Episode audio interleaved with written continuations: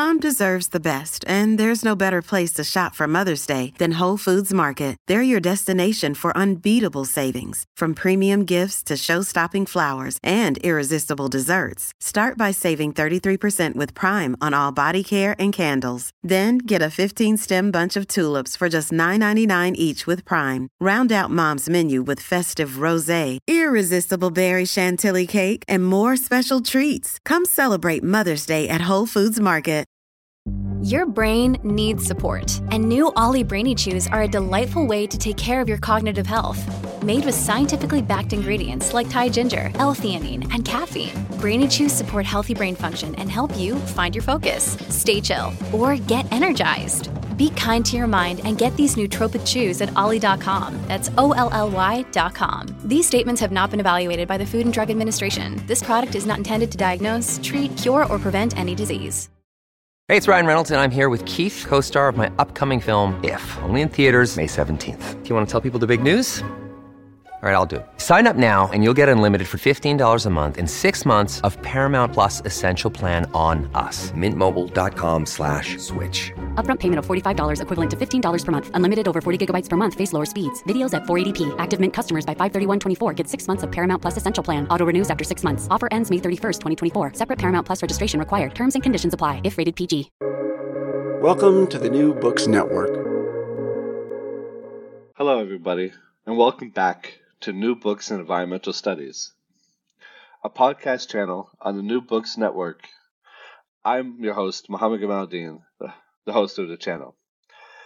Today we'll be talking to Dr. Janna Coomans about her new book, Community, Urban Health, and Environment in the Late Medieval Low Countries. Dr. Janna Coomans is assistant professor at the Department of Medieval History, Utrecht University. She defended her dissertation uh, cum laude at the University of Amsterdam in 2018, and it was published in 2021 uh, as Community, Health, and Environment in the Late Medieval Low Countries. Her research explores practices of various agents to promote communal well being in pre modern societies. She was part of the ERC funded interdisciplinary project Healthscaping Urban Europe and currently works on her Veni uh, Dutch Research Council project, Inflammable Cities How Fire Risk Transformed the Low Countries, 1250 to 1600. Dr. Janna Coomans, welcome to the show. Thank you. Hi. It's so good to have you. Uh, and uh, Janna, I was wondering if you could begin the interview by telling us a bit about yourself that is where you were born, raised, where you went to school, how you became interested in urban, medical, and environmental history, and whether you had a mentor or scholarly work that drove your interest.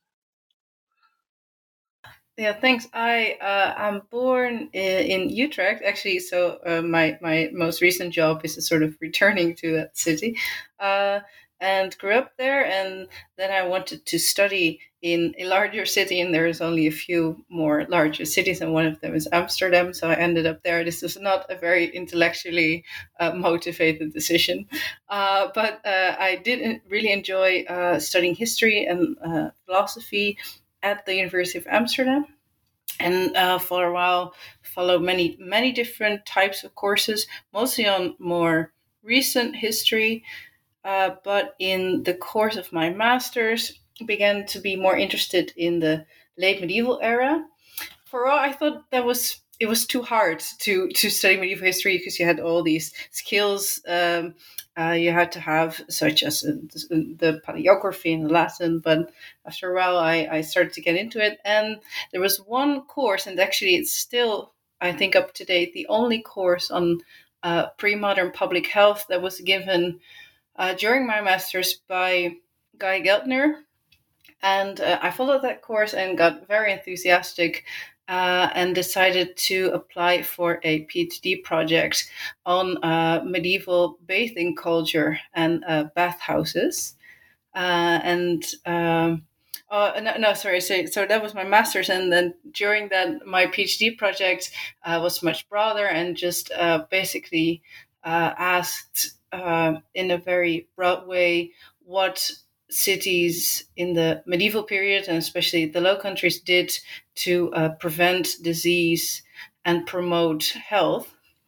And so, a guy who was the first uh, uh, one introducing me to it has, uh, I think, up to now been uh, very influential and, and very encouraging for me to work with because um, after my PhD, I did a postdoc in a project that was uh, for, which, for which he was the, the PI.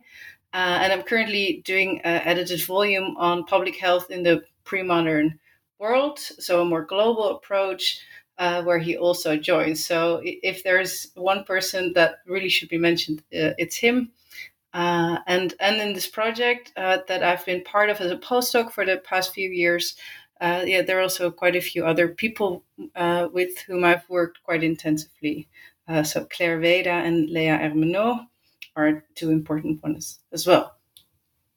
Very good, and I, I know Guy Geltner's work very well, and uh, his work in healthscape, and I can see its influence on uh, on your text. Uh, so that's that's fascinating to know that you uh, studied with him.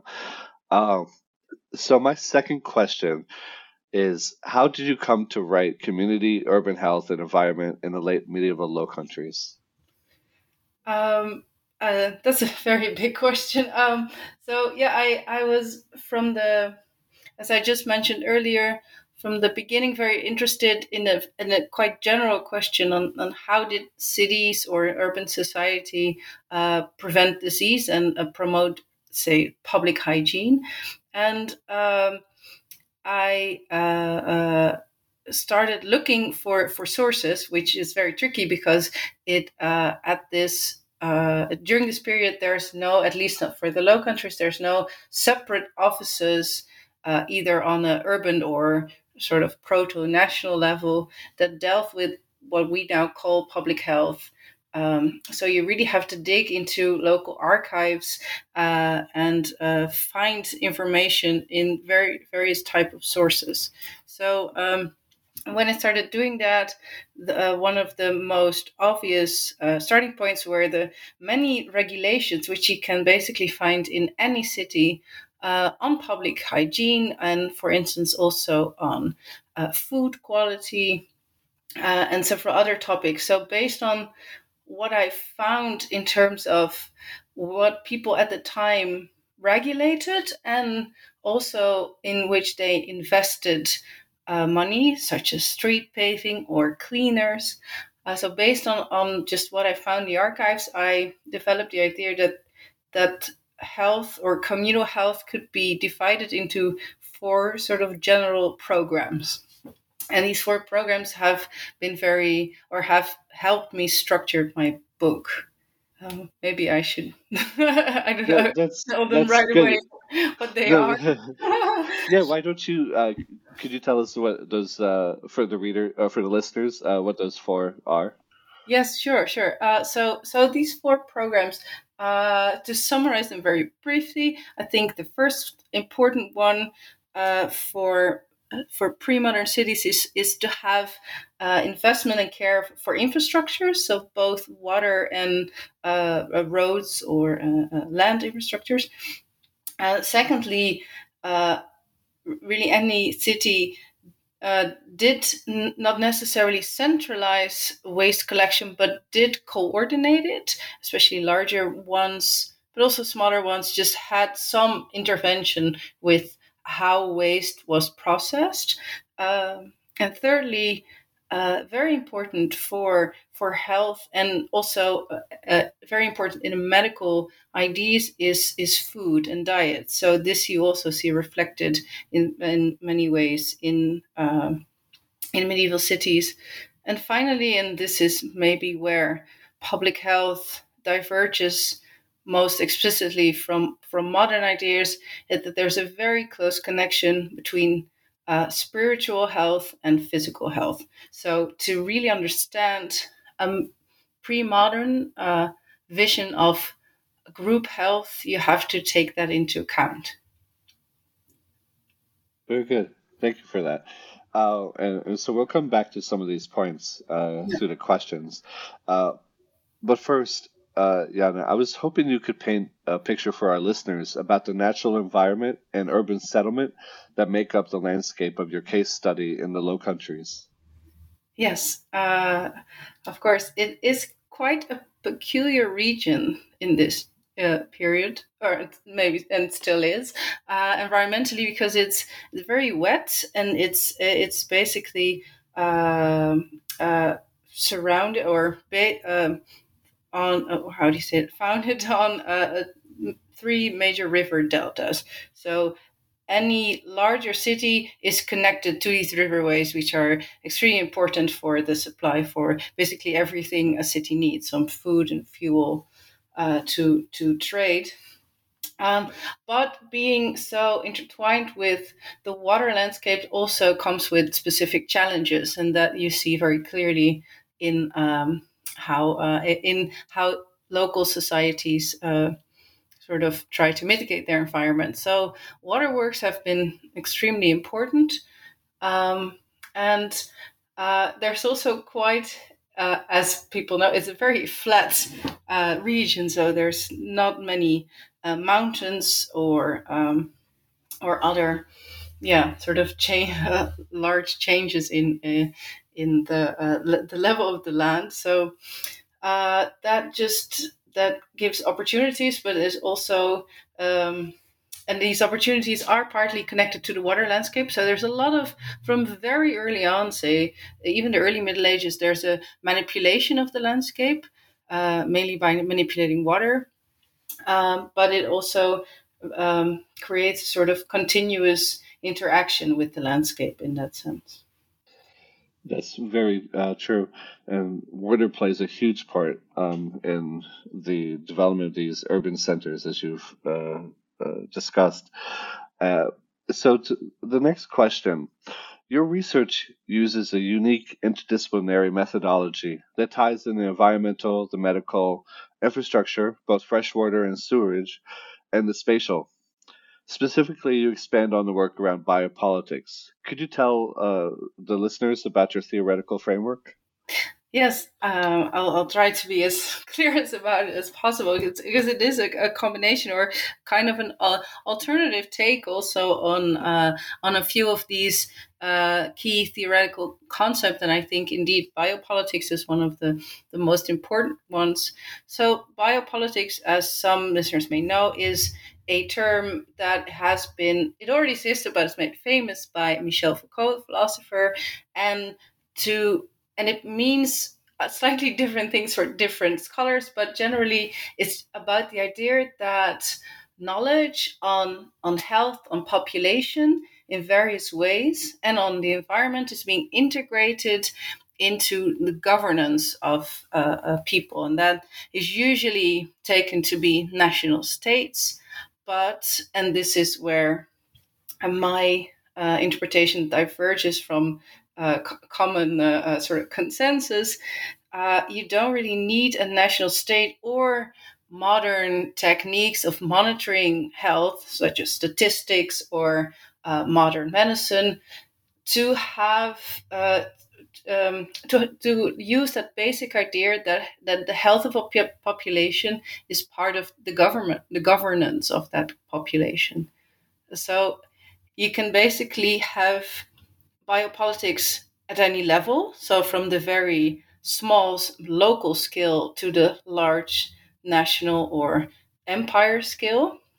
But on all these scales, uh, biopolitics is negotiated by different actors and there's always a connection between what uh, between the social and the political and between the spatial environmental. So uh, that is very essential. So if you want to understand something uh, as complex as as public health and i think this is also getting more and more important again uh, as we've seen uh, during the covid epidemic that health is really about the interaction between environment, between what uh, the the daily routines of of people, uh, um, how we use space, and medical ideas, and of course the relation between people and their governments and their willingness to obey to any regulations.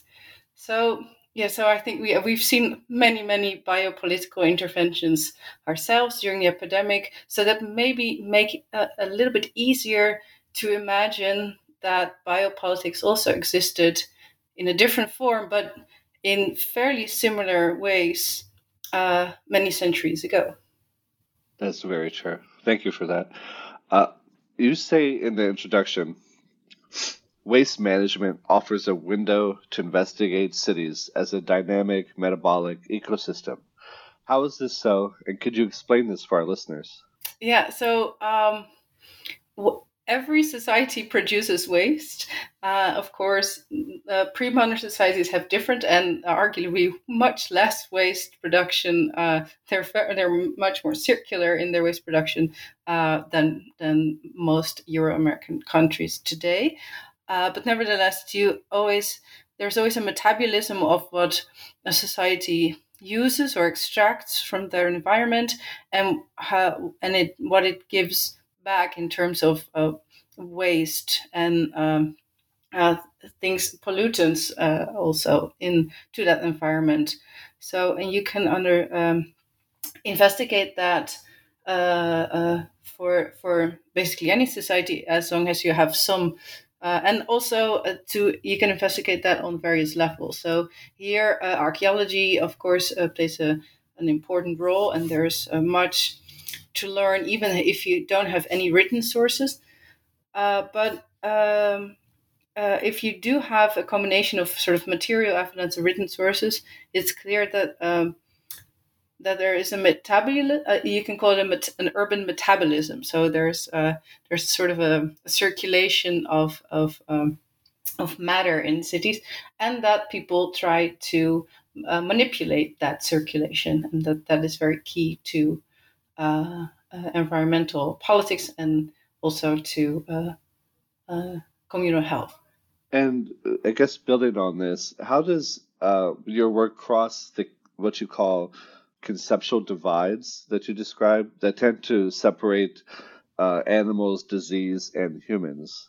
Yeah, yeah, it is. It is something that I've become more and more interested in to also look from from uh, like non a non human, so more environmental, but also animal perspective on the on um, in my work, uh, and it's very uh, pertinent because it's it's clear that that pre modern cities were very uh, uh, well multi-species conglomerate, so to say. So there were many um, uh, animals uh, in place, um, and some of them uh, were clearly appreciated, but also caused nuisance.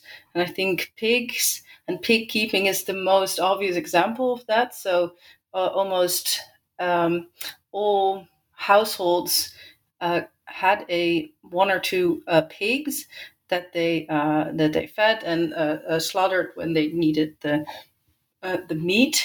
Uh, but uh, so many pigs in the cities also caused um, nuisances and stench, and also they wrecked roads or neighbors' orchards. So you see a lot of regulations about this. but this coexistence between um, between animals and humans and and in or in interaction with their natural environments or urban natural environments, if you may say so. Uh, that is, uh, if you start looking for it, uh, there's actually quite much to be uh, discovered, or it's quite clear that they're highly aware of uh, both environmental factors and also the needs and challenges of, of animals within society. No, that's fascinating because you see that over and over in different urban environments where animals are regulated to the outskirts or from uh, uh, from the in, uh, interior of urban city, uh, sites um, or from uh, the interiors of domestic environments and and pushed to the uh, outside the the city city limits yeah. as part of like hygienic projects. Yeah. Uh, but yeah, so animals and uh, disease uh, in this interaction with humans is a very fascinating way of looking at uh, uh, at the urban environment, and I, I, appreciate that that work that you've done here towards that, as readers will see in a number of chapters. And uh, maybe uh, maybe to to to build on that, uh, if we talk about animal disease, uh, of course there's this the the very famous and very influential idea that uh, so one of, of of course one of the most prevalent diseases in the late medieval period is a bubonic plague. So uh, the Black Death is the most lethal epidemic in the mid 14th century, um, and the the main idea or the main consensus now is that these uh, this is a bacteria that's um, uh, it's is uh, or how do you say that? Located or it uh, on fleas and these fleas are being transported so to say by rats. So a lot of attention by scholars in the past decades have been on animals and specifically these rats. Um, but if you compare that with um, the perception uh, people at the time had uh, they're not at all really interested in rats, but they did have they did uh, connected disease threat with many different things. But one was uh, with certain animals, namely stray dogs. So you see that in the city, and of course this is also uh, not entirely surprising because these dogs were a nuisance and so, sort of social politically problematic in different ways as well. But you see that once uh, cities uh, develop a sort of standard um, uh, mm, collection of measures against plague, that killing stray dogs is one of these measures that you see recurring in many cities. Uh, so they did they did make that sort of animal human connection in disease as well. Right, but in a very different way, and very that's fascinating. Yeah. My next question is about flows. Um, throughout the majority of your text, you highlight the centrality of flows and either its impediment for physical barriers or a need uh, for smooth movement of air, water, urban space, peoples, and other areas. Additionally, this is very much connected to Galenism and uh, the humors. Could you expand on the connections in these medieval cities and Galen between them, the city yes. and Galenism and flow? Yeah, yeah, because it sounds like things that are quite far apart, uh, but but actually, uh, in reality, yeah, it's quite connected. Um, so if you talk about uh, pre-modern ideas about health, um, that is a very a very fascinating mix of uh, ideas from antiquity. Uh, so, um, and Galen is one of the most influential um, uh, part of that that uh, that is mixed with Arabic ideas and then Christian ones. Uh, and this collection of of ideas on, on really how the, the world works and uh, how uh, basically it's it's basically uh, just a theory about the cosmos um, that uh, really benefit uh, that really yeah how do you say that? It's really organic in its in its approach to both uh, uh, the environment but also uh, humans uh, and animals but also society. So the idea um, and health in for all these different levels and for all these different entities is basically a balance um, that is not static but that is um, being uh, uh, maintained by by flow and by circulation. So, in order to have a healthy body, you have to have a body that in which there's no blockage, in which everything flows or is circulated um, uh, healthily and uh, that uh, so you think about the food and drinks and excre- uh, various forms of excretion uh, but also for society health and healthy society is and this is a very organic metaphor is a society in which um, which has a sort of dynamic balance in which everything flows. So there's no blockage. Uh, and for instance, stagnant water or blockage created by waste are very much a concern. So here you see uh, that um, medical thought, in a very broad sense, informs thinking about health on various levels. If you're struggling to lose weight, you've probably heard about weight loss medications like Wegovy or Zepbound, and you might be wondering if they're right for you. Meet PlushCare a leading telehealth provider with doctors who are there for you day and night to partner with you in your weight loss journey. If you qualify, they can safely prescribe you medication from the comfort of your own home. To get started, visit plushcare.com slash weight loss. That's plushcare.com slash weight loss. Plushcare.com slash weight loss. This episode is brought to you by Shopify. Whether you're selling a little or a lot, Shopify helps you do your thing, however you cha-ching. From the launch your online shop stage, all the way to the we just hit a million orders stage. No matter what stage you're in, Shopify's there to help you grow. Sign up for a $1 per month trial period at shopify.com slash special offer, all lowercase. That's shopify.com slash special offer.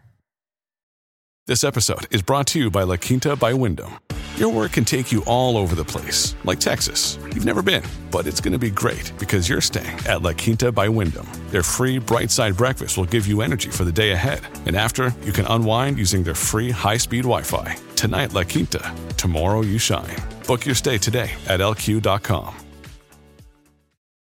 No, that's very true. And it, it, it also trickles down, um, as, we'll discuss, to even the individual, where they yeah. ingest this these these concepts and and bring it into their own imaginary about what is healthy uh, for their own domestic and and uh, uh, environments and uh, when you discuss like uh, latrines and its placement yeah. between neighbors, um, this idea of the neighbor uh, or good neighbor.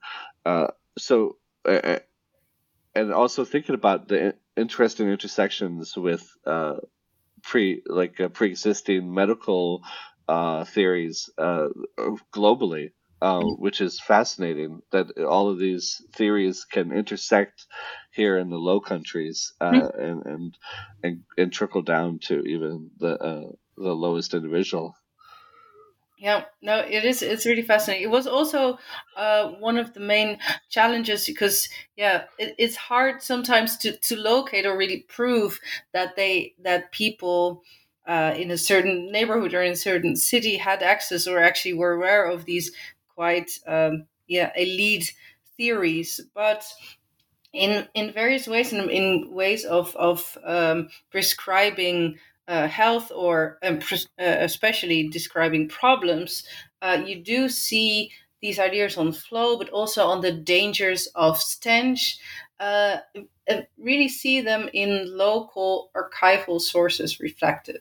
So that was really one of the yeah nice discoveries to make that it is actually uh, quite coherent and uh, to um, yeah to see to yeah. see all these connections, so to say. Yeah, for sure, for sure. Um, to, the next question I had, um, in great detail, you describe uh, the various individuals, regulations, and uh, governances that worked in tandem to produce uh, a hygienic city. For example, how did the market inspectors' duties differ based on location and regulation and attention paid to hygiene in that urban uh, context? And how did all these institutions help create an imaginary around hygiene? And one way that we will see play out, uh, uh, one way that we will see this play out is between uh, individuals on the domestic level.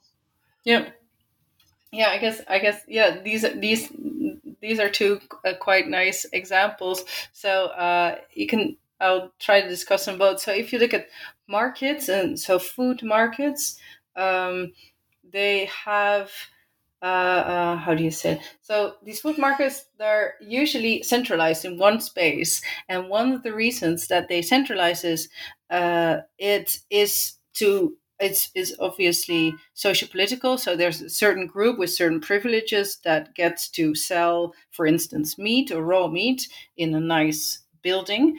Uh, but it also helps to uh, to check or to um, supervise the quality of uh, meat that's being sold there. And here these market inspectors um, uh, is an office that you can find in many many cities uh, in the Low Countries and elsewhere.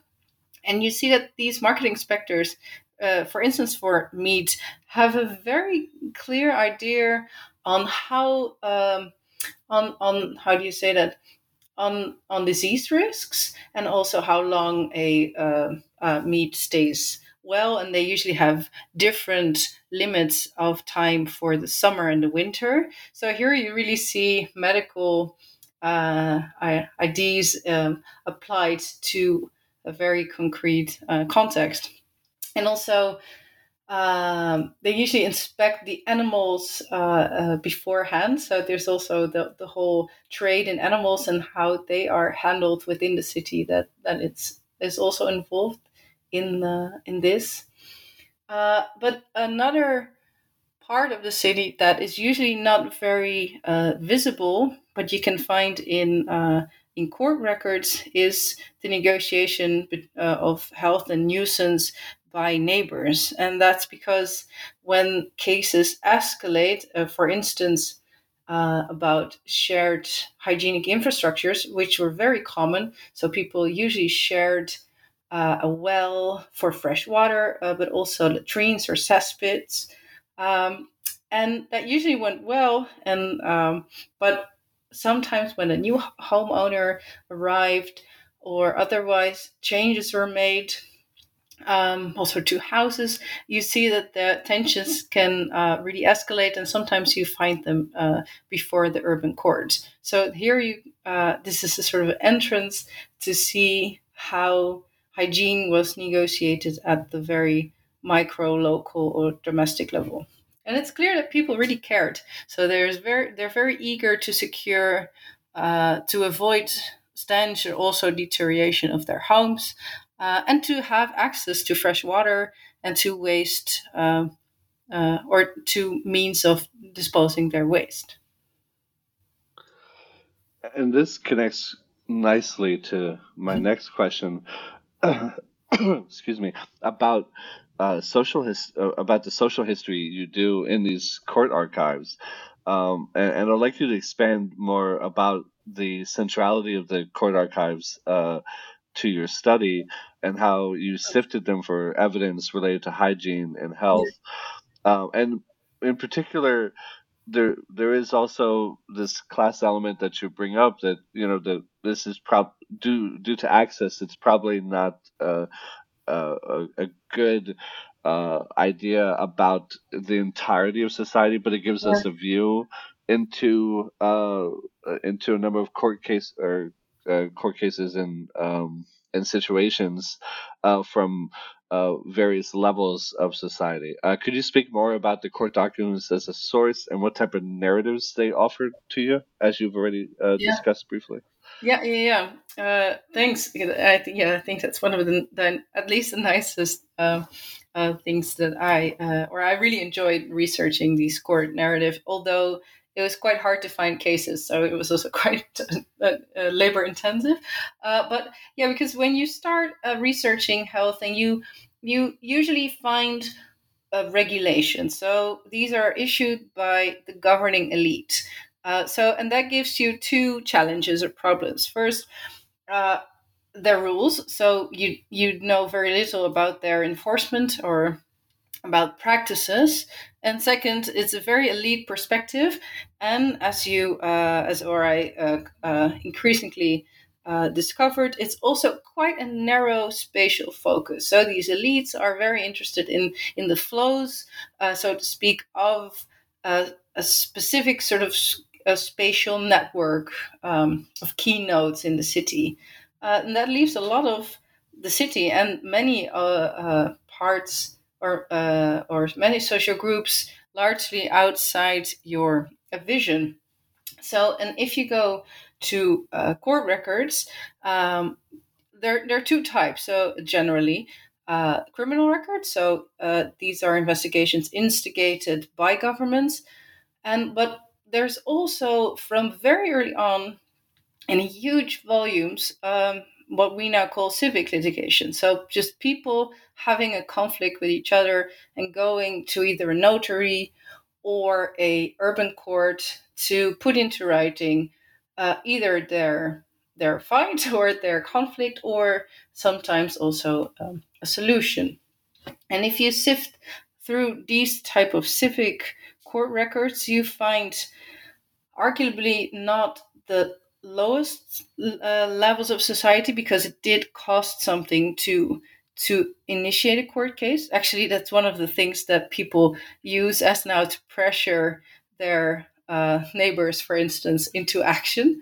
So a lot of times you don't really see what happens in the end. You just see the initiation of a, of a case. Uh, but arguably, there's a lot of what you say, like middle class and more, yeah, normal kinds of uh, residents that are active.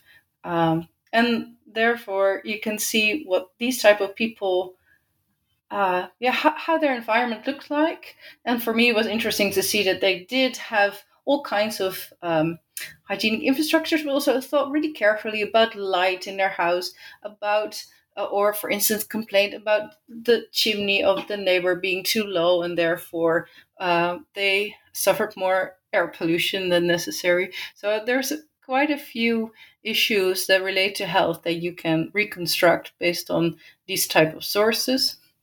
Uh, and also uh, for instance quite a few women uh, are also very active, such as widows who then have these uh, tasks as head of households uh, who also come to these courts.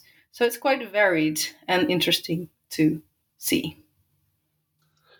Oh, agreed. Uh, and I was very excited to see uh, see them and read them.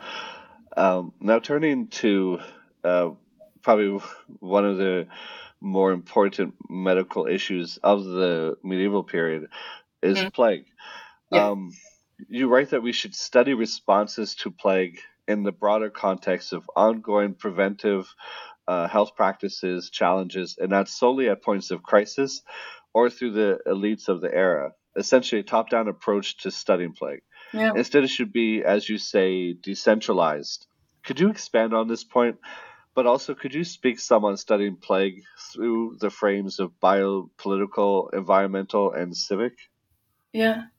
Yeah, yeah, yeah, yeah. So, so there's plague is it's a huge research field, and um, uh, but actually the so and that research field uh, has been excuse me, very um, advancing in the past decades because of new techniques. So we know much more about the actual uh, bacteria or the strains of bacteria that causes plague. So, uh, so this is very active. But um, what I found that was at least for the region that I'm studying quite lacking is is sort of more up to date ideas about uh, the social political responses to plague. And indeed, as you mentioned, so to to move away from uh, just these sort of elite interventions and to really look at plague um, measures or or, or um, uh, what people did to to avoid the spread of plague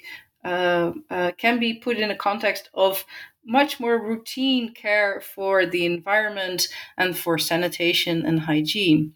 And this is a point that's been uh, fairly much overlooked uh, because people initially assumed that public health started, and this is a point Guy Geltner has also made for Italy, uh, people usually assume that public health started after Death. So it started at the moment when a, a terrible uh, epidemic hit. But it's very clear that before, even before that and afterwards, uh, outside context of epidemic, um, sort of care for public health was was present in um, urban governance and politics. So in that sense. Um, integrating plague into biopolitics means integrating uh, uh, this specific threat or health risk in a broader um, political uh, landscape or social political landscape uh, that mitigates um, health risks. No, exactly. And so what you're doing is countering this narrative and what other scholars have done as well um, uh, plague scholars is countering this narrative as the plague as a watershed moment, Yes. right? Yes. And yeah. that, that that there was no public health initiative in these urban environments, and it was a moment of crisis that forced them into action. Yeah, that which woke, is- that woke everyone up, uh, whereas before Right. they were they were sleeping. Yeah, yeah. So that's the that was the main. Uh, yeah, correct. Right. And so your and your work works into this uh, larger discussion of urban health that got together and other scholars like Nukhet Varlik and the Yeah. Ottoman Empire Yeah. have discussed and like the the development of public health policies prior to um, these epidemics. Yeah. Um, and so it's it's fascinating to see the trajectory uh, in your text about uh, the growth of public health and um, its uh, socio-medical uh, aspects to it, Yeah. uh, which you do really well here. Thanks. Yeah. It yeah it is, and it's for me also because initially my PhD didn't have a chapter on the plague um, uh, at all, and but I was as I was writing the book version um, during uh, so in 2020. Uh, it just occurred to me that it was quite necessary to reflect on plague uh, separately in a, in a chapter, or um, and I do still uh, think that I, I just see beyond quarantine, which is a very obvious example of a measure that is both uh, at the moment being used and was used in a highly similar way uh, in the late medieval period. There's just so much um, uh, things that you can learn or are very insightful when we just uh, think about the fact that to fight an epidemic, uh, the medical or uh, scientific ideas are really a relatively small component of a much broader biopolitical effort that has to be made. And here, uh, the relation between um, state and its subjects, between uh, environment and, and sort of flows or spatial politics is so important. And I think we can see it at the moment. And it's uh, as very much true also when we have when we're studying uh, epidemics of the past.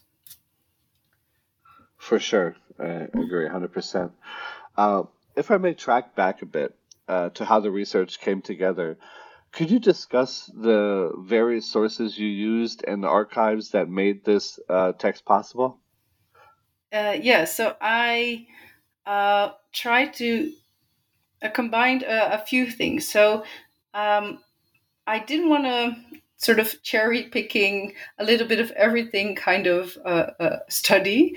Um, but I also, because it's the first comparative study for this region on this topic, I also didn't want to restrict myself to, uh, say, two case studies and and therefore not be allowed to include uh, other things I found for other cities as well. So what I did is a sort of uh, core satellite construction. Excuse me, and um, which means that I have selected three uh, cities in which I have done in-depth archival uh, research, and I combined that with uh, what else was available uh, uh, easily for other cities. So if they had a nice published series of, say, accounts or court records, I, I took a look at those and try and see if I try um, if I could uh, incorporate some of that evidence as well. But so for these three case studies and the archival work there, uh, for each of them, there was a combination of of rules of court records, as I mentioned earlier, and of um, financial administration. So I don't know if it's very typically Dutch, uh, but these cities were very meticulous in administrating their income and their expenses. So there's, it sounds very, uh, sounds a bit boring, but uh, because it's just very dry lists of things, but you can get so much info- practical information out of these financial records um, on public works, on the hiring of officials, um, on on sort of uh, miscellaneous expenses. Uh, that that is very interesting to compare that with what you know uh, is the ideal in regulations. So, and that is sort of combining uh, these sort of layer of types of, of knowledge for each city and then comparing the cities um, was sort of that was sort of the general idea. That was that's very fascinating. And the comparative here worked really nicely uh, between the three uh, cities they say both they all three have different population uh, numbers and have growth uh, at different times uh, than other than one another. So they they gave a good window into late medieval Low Countries.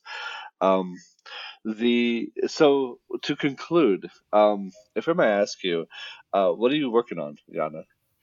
Um, so at the moment, I'm working on a few things. So uh, together with Leah Hermenault as part of the Healthscaping project, I am um, mapping uh, public works. So we just um, we try to really see what spatial impact or environmental impact investments in uh, in all kinds of, of, of, material structures and infrastructures in the city um, had.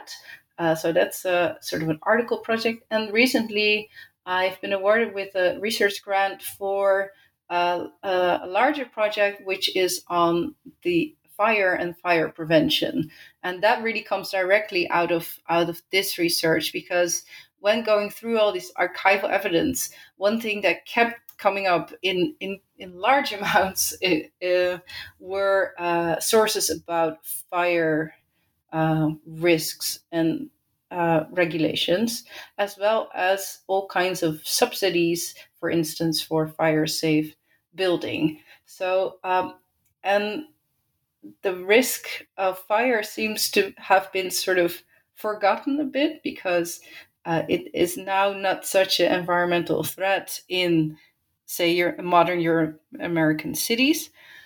But the way this risk is mitigated um, in society, I think, has very interesting parallels with the energy transition or the climate crisis that we are uh, currently experiencing uh, in terms of um, who is able to to affect change, uh, a change that everyone recognizes is is good or necessary, but it's very costly and very hard to realize. So, so it is uh, still about well-being, but on this very uh, specific topic very fascinating. Uh, I can't wait to uh, see your uh, your next work and looking out for both both of those uh, works, uh, especially one on fire. Uh, sounds fascinating because it does offer a good lens into urban regulations, health, hygiene, and materiality of yeah. the built environment. So. Yeah and maybe also uh, disasters uh, and because i've been also more and more in because disaster studies is, as you may know, environmental uh, uh, uh environmental scholarship is is a major um, field, uh, but I like to approach it from this more sort of routine or the the more uh, continuous care for for urban environments. I think that's there's a very sort of interesting um, connection there. Definitely. Uh, Janna, uh, it was a pleasure. Um, I thank you for spending time uh, with myself and the listeners discussing your text, community, urban health, and environment in late medieval Low Countries. Uh, it was a pleasure learning more about your work and your research and how uh, it was uh, made. Thank you, and thank you for having me and for reading the book so carefully. It was it has been a real pleasure. yeah, no pleasure was all mine. Thank you, Janna.